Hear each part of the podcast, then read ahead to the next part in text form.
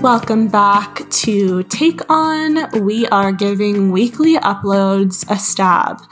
So, initially, when I started the podcast, I wanted to do bi weekly uploads, but I've been feeling so motivated and so inspired working on the podcast that I have a lot of content ready to go. And I thought, why not give weekly a try?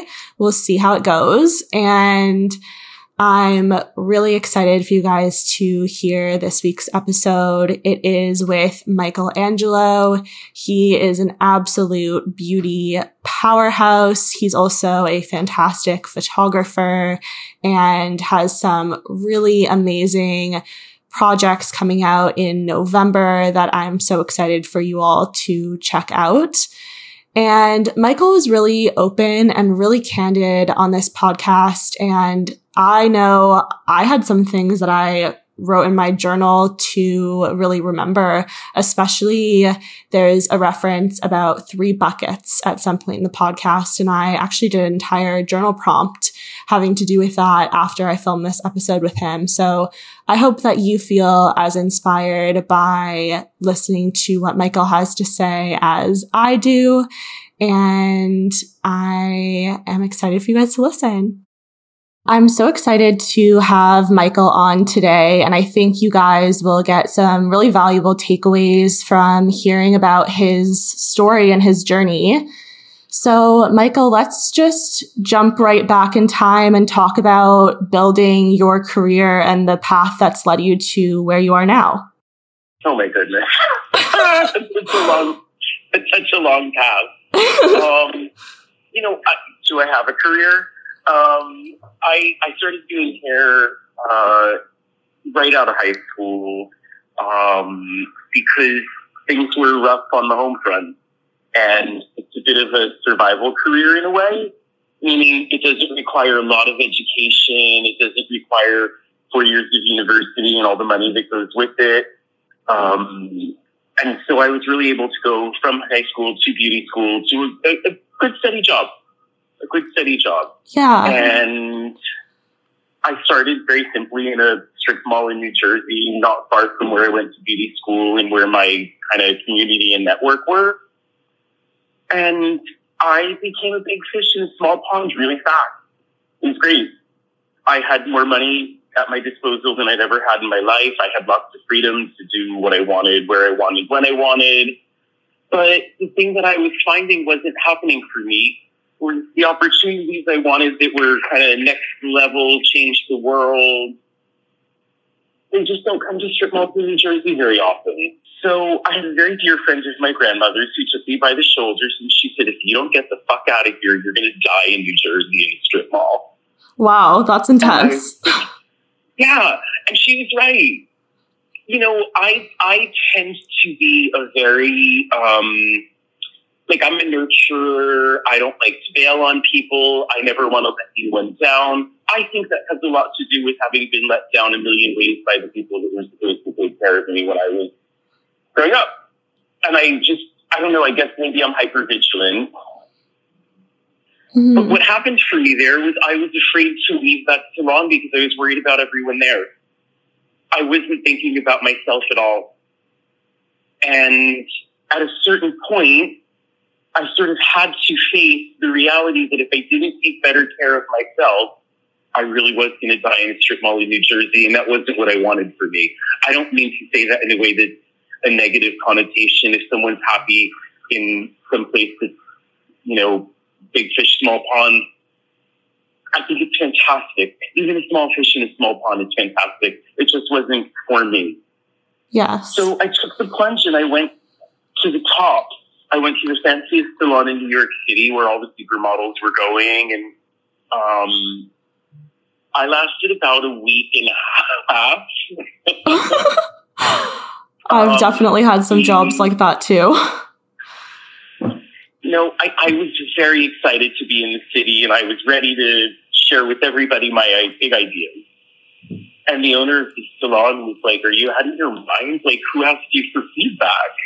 Mm he said to me, This isn't a neighborhood salon in the West Village. You were on Madison Avenue and 59th Street.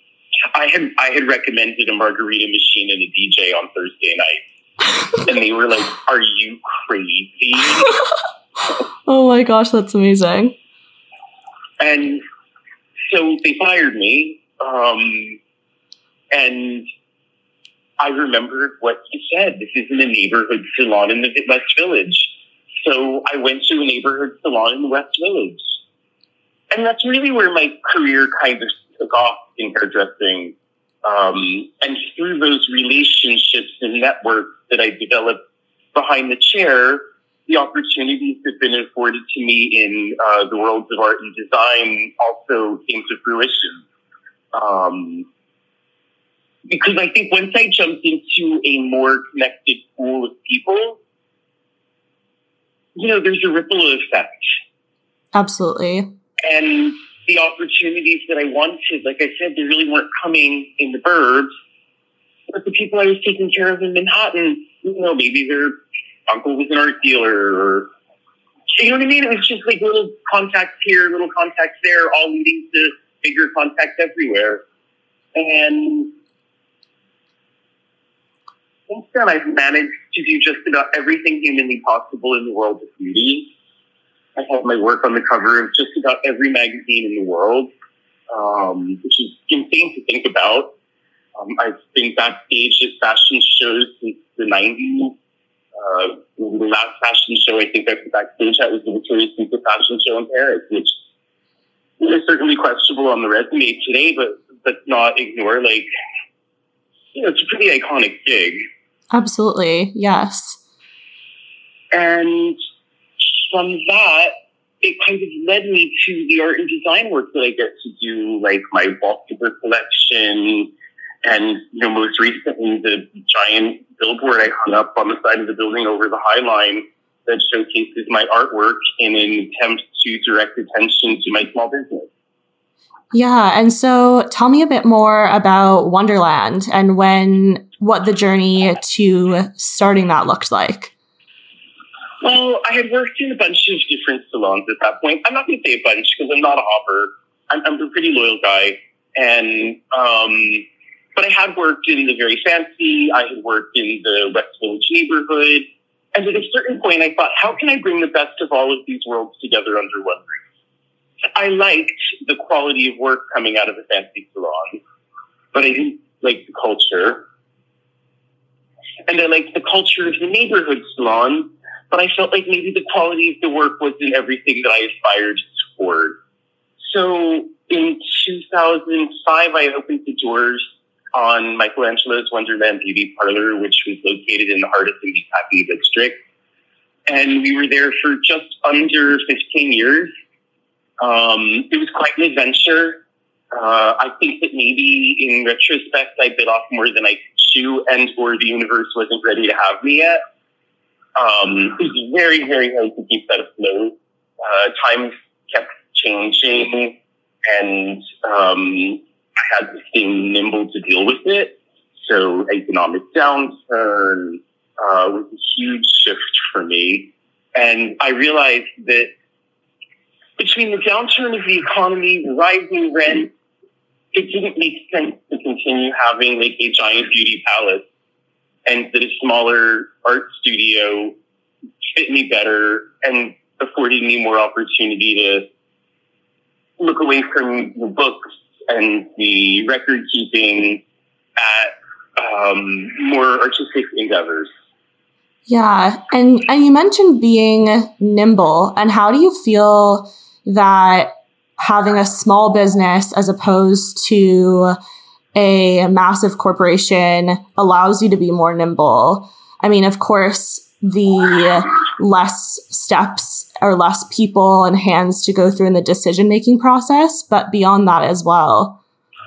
You know, when you're trying to figure out what you should wear to an event and you ask like one person and they're one person that you really trust and you're like, okay, great. If so and so says the black jeans go better with the, going with the black jeans Mm-hmm. But when you start asking 100 people what they think, maybe 30% of those people think the black jeans, 30% think the blue jeans, and the other 30% is like, why not a skirt?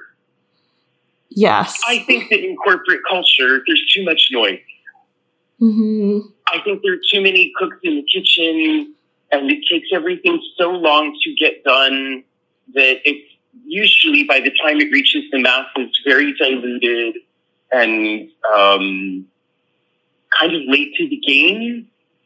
So uh, uh, that's a huge place where I just sort of look at the difference between the, the two kind of models and cultures.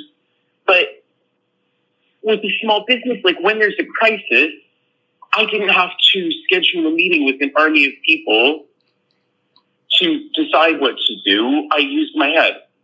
Mm-hmm. I scheduled a meeting with myself and I said, what are you going to do? Like, the house is on fire. Like, do you pick up the phone and call six people and ask what they think? Or do you use your head and go, let's get the fuck out of this burning building and deal with the rest once we're on the street? Yeah, yeah, definitely. And so a lot of my audience is around my age in their early 20s, starting out in their careers facing, of course, the challenges that come along with that. And you talked a bit about kind of sorting out challenges, but how do you feel like you've made the most out of challenges? Do you have any um, tips for navigating? Well, yeah, the things that I would say that really kind of stands out to me I, I really have trusted my um, inner voice. Mm-hmm there is that voice of common sense that we all have inside of us going like, this guy is a jerk. This person is taking advantage of you. And then there's all that like sort of more superficial voice. It's like, oh, maybe you should be nice, be more understanding. Let's give him a chance. Usually that inner voice is very right. And so I think that really trusting myself that I knew the best path for me um, I think that's a major uh, uh, takeaway when I look back at my career. Through all the ups and downs and twists and turns, I have trusted myself. Yeah. And I can think back very early in my career, they said to me, Michael, you're in New York City now. You have to specialize in an aspect of beauty. You can't do cut and color.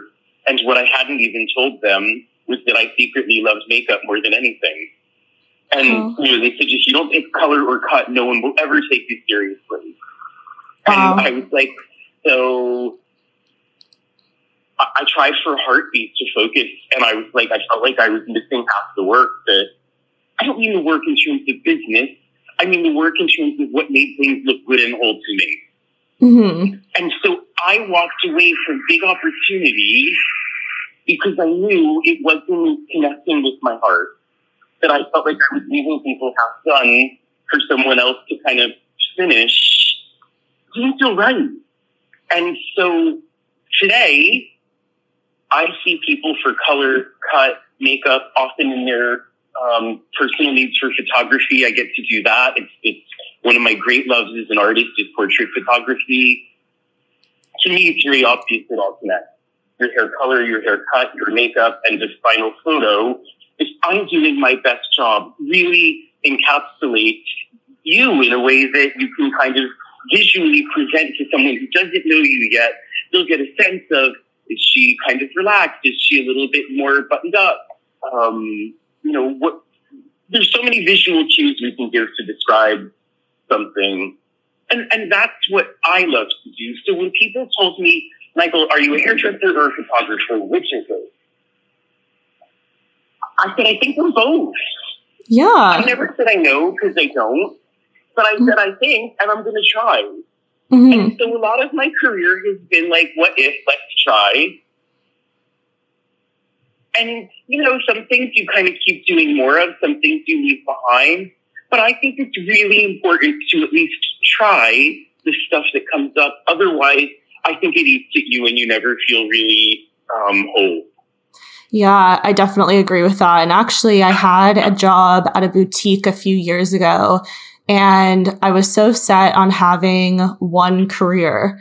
And my boss at that boutique was like, "Well, why would you limit yourself to one? You can you can have lots of different careers in different time periods, or you can have different careers all at the same time. There's no reason to keep it so limited."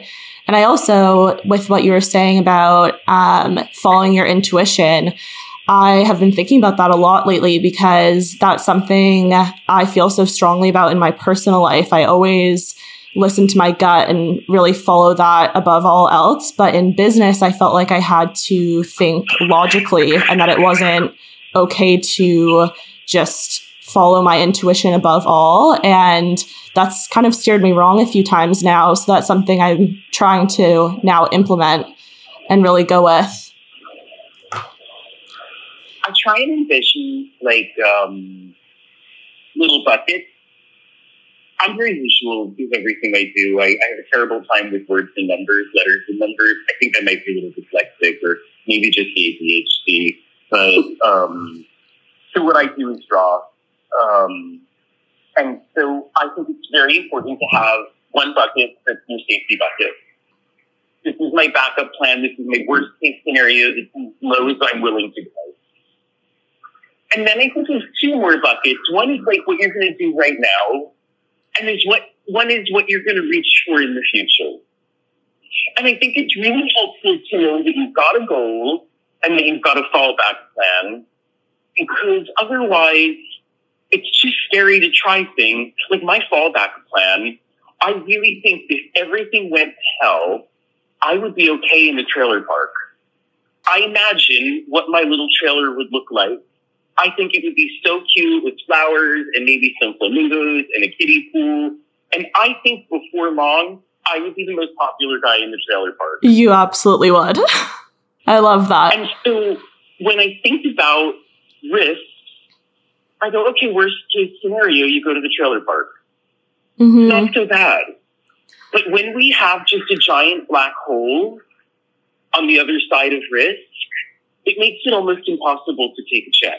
I love that. And I love the the three buckets. I've really never thought of it quite that way and and that really hits home for me. I love I love that. Yay. Yes. And so uh, a bit of a jump to a different topic, but tell me about what you're working on now. I'm so excited. We talked a little bit about the two projects you have coming out into the world in November, and I'd love for you to share a bit more about those. Well, it's interesting because they're two separate projects that go kind of hand in hand. Um, in the middle of the pandemic, I erected a 12 foot tall billboard on the side of the building where I live and work, and it overlooks the High Line, so it's very, very visible. And the wall that it hangs on is a gray brick wall. And the art that I installed uh, is a Polaroid giant of the same wall but in the Polaroid, the color of the bricks are kind of miraculous, pinks and blues and everything in between. And it says in great big letters across the center, you are beautiful. Wow, I love that. And I installed it mid-pandemic. Uh, we were coming out of riots here in the city, tons of protests, and entering gay pride. And what I saw all around me was people fighting so hard for what they believed in.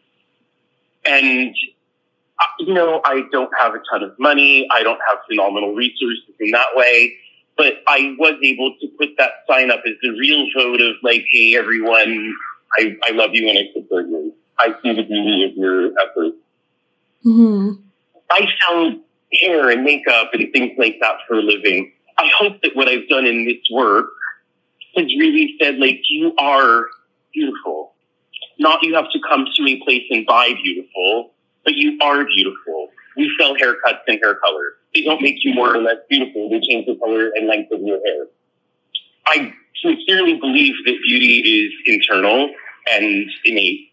Um, nobody can give it or take it away. We can tap into it more and less, but it's not something that anyone else has um, authority over. Mm. So that said, over the course of the year, I've been looking at how people have interacted with that art, how they've shared it, what they've told me it's meant to them. So the cool thing about art, like I know what it meant for me when I was doing it and selling it. It's been very interesting to see how other people respond and react. For example, I chose pink and blue uh, because everything I do, I use uh, cyan, magenta, yellow, and black, like printer ink. It's kind of like a, I don't know, techno rainbow.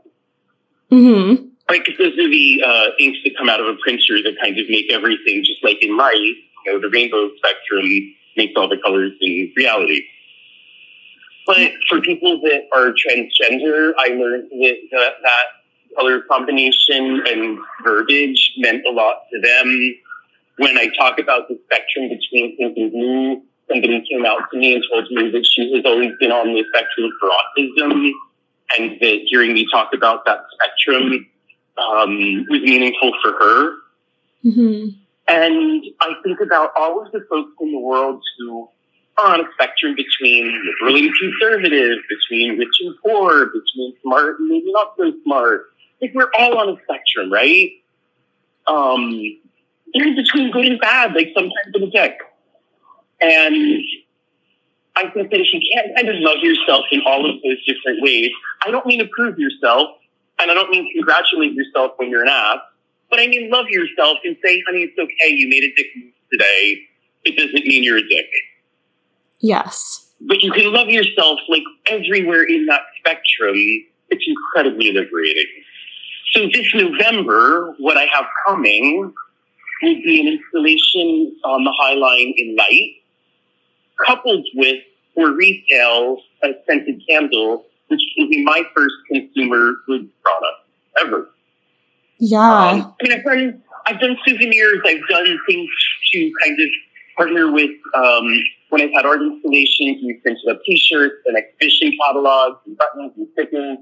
But this feels very different. It is a real consumer goods product.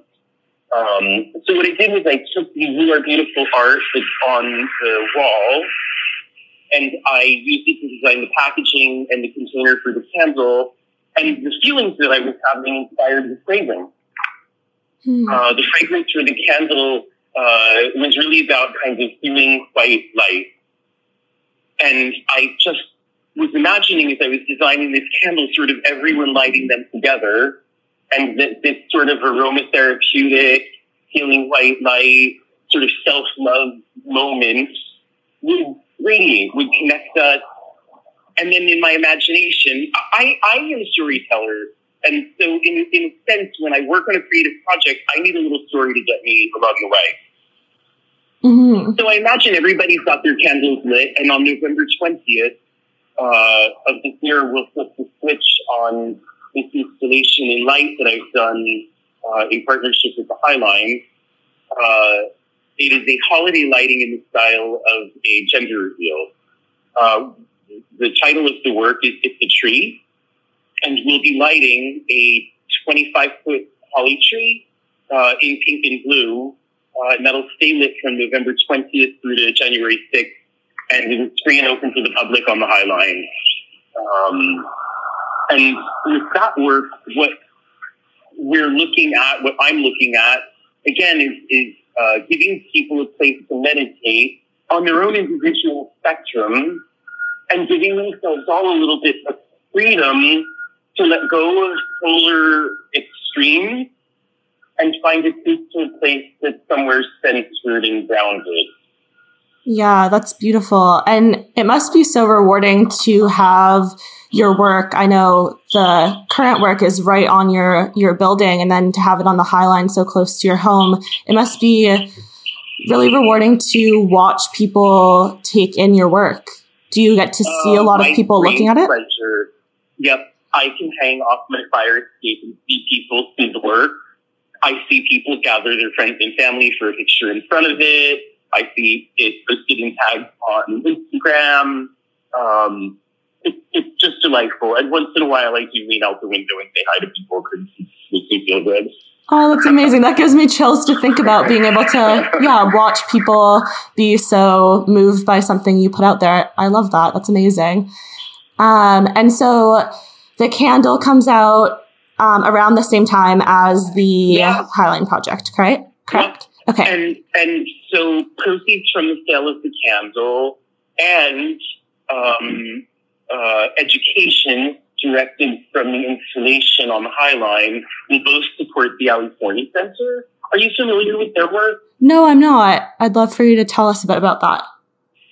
So the Ali Forney Center is based here in New York City. It is a uh, organization that exists to protect LGBTQIA plus young folks um, protection from the harms of homelessness helps build um, empowering paths out.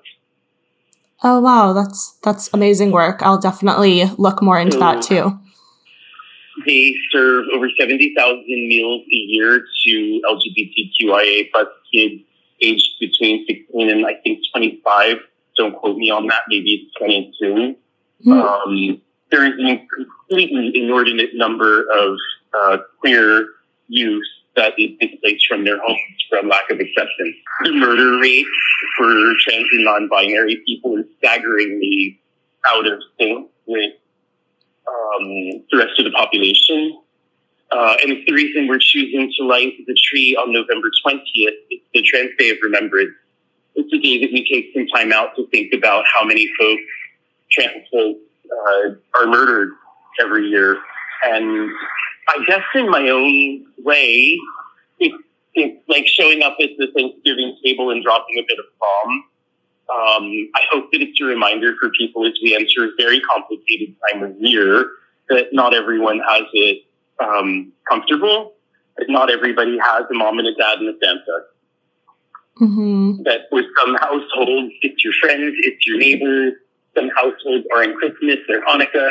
Some households are in either some households celebrate both. And I just wanted to kind of create a moment somewhere during the season that was outside but still inclusive. I mean, mm. outside of like the, the sort of binary of holidays and create a space that anybody who's celebrating and or not celebrating anything has a place to go and take a picture and give a hug, even if it's to themselves, and to know that they are considered beautiful by someone. Yeah, that's so so lovely. And I was actually planning a trip back home to New York. I was thinking early November, but I think I'm going to have to come a little later so I can see in person because, yeah, I really look forward to seeing that and also to getting a candle. Well, text me. I'll hang my head out the window and, and Sounds good. Um, the candles will be available for sale. Um, I don't know if you'll be able to ship to Canada. I think mm-hmm. we will. Mm-hmm. Um, I don't. I don't imagine that that would be super tough, but I also haven't looked very carefully at what COVID has done to shipping. Um, but those will be available. Um, honestly, the easiest place to find them is my Instagram. Okay, sounds good. At M underscore R underscore Angelo. I, I guarantee I will be talking way too much about them through the holiday season. well, sounds good. And I'll I'll link your Instagram in the show notes for anyone who wants to take a look as well. Um, Thank you. And then just one more thing before we kind of wrap things up is we talked a bit about jumping into all different things and not limiting yourself to one path. We talked a little yeah. bit about this on our little pre recording call um, about the confidence to jump into things and where you feel like that comes from, or if it e- even is confidence that it does come from. That's interesting. So, two things come to mind when you ask me that question. One is my namesake is Michelangelo not directly, but you know, not the Ninja Turtle, the Renaissance artist. and so when I think about like, you know, I'm doing hair and I'm doing art and I'm writing copy. I think Michelangelo, he was an architect, he was a painter, he was a sculptor, he was a poet. Um, I don't think anyone questions that. So in my back pocket, I always go, I'm Michelangelo, damn you. Don't you tell me I have to focus. I love that. The other piece is regarding confidence. The truth is, sometimes I don't have confidence. I just put on a good act. Mm-hmm. And I think that's really important to note that really, I don't think confidence is something innate. I mean, I guess to a degree it is. If you've grown up in a very sort of safe and stable environment, you probably feel a little more safe. I never really feel safe. So what I've learned how to do is put on a great, great front, jump in with both feet, and then depending on how I land, build the story from there. Yeah. I I love that though because you know, for myself at 22, I I feel the same way like while it may seem like I'm confident to get started with different things, it's not really that I feel confident. I just jump in and do it anyways. And so I always kind of felt like, oh, well, I'll reach a point where that will change. Like I'll just feel completely confident in my abilities at some point. But I think that's not necessarily the case. And it's okay to just jump into things, even if you don't feel 100% confident in it. Yeah, because you know what? I think worst case scenario, I go to the trailer park. Yes, the three buckets. You know? Hmm. So I guess like having those buckets help in terms of me putting on that confidence show. Mm-hmm. It's okay, just jump. If you totally fuck this up, you know, you thought the trailer park, it'll be fine. Yeah. Yeah. I love it. And so um, I think that's kind of everything I wanted to cover with you. Um, I will link, like I said, your Instagram in the show notes. I'd love for everyone to check out the projects you have coming up. And is there anything else you'd like to share? Oh my goodness, Jasmine, you did such a thorough job of getting us through all of that. I, I, I think we've got it covered. Okay, amazing. Thank you so much, Michael. I I, I Oh, loved this episode. Thank you for having me on. I'm so glad to um, be able to talk a little bit more about this stuff. Yeah. Yay. Okay, I can't wait for it to be released. Me too. Looking forward to it. Yay. Okay, enjoy your day, Michael. I'll talk to you soon. Thanks, my friend. I'll talk to you soon. Okay, bye. Bye.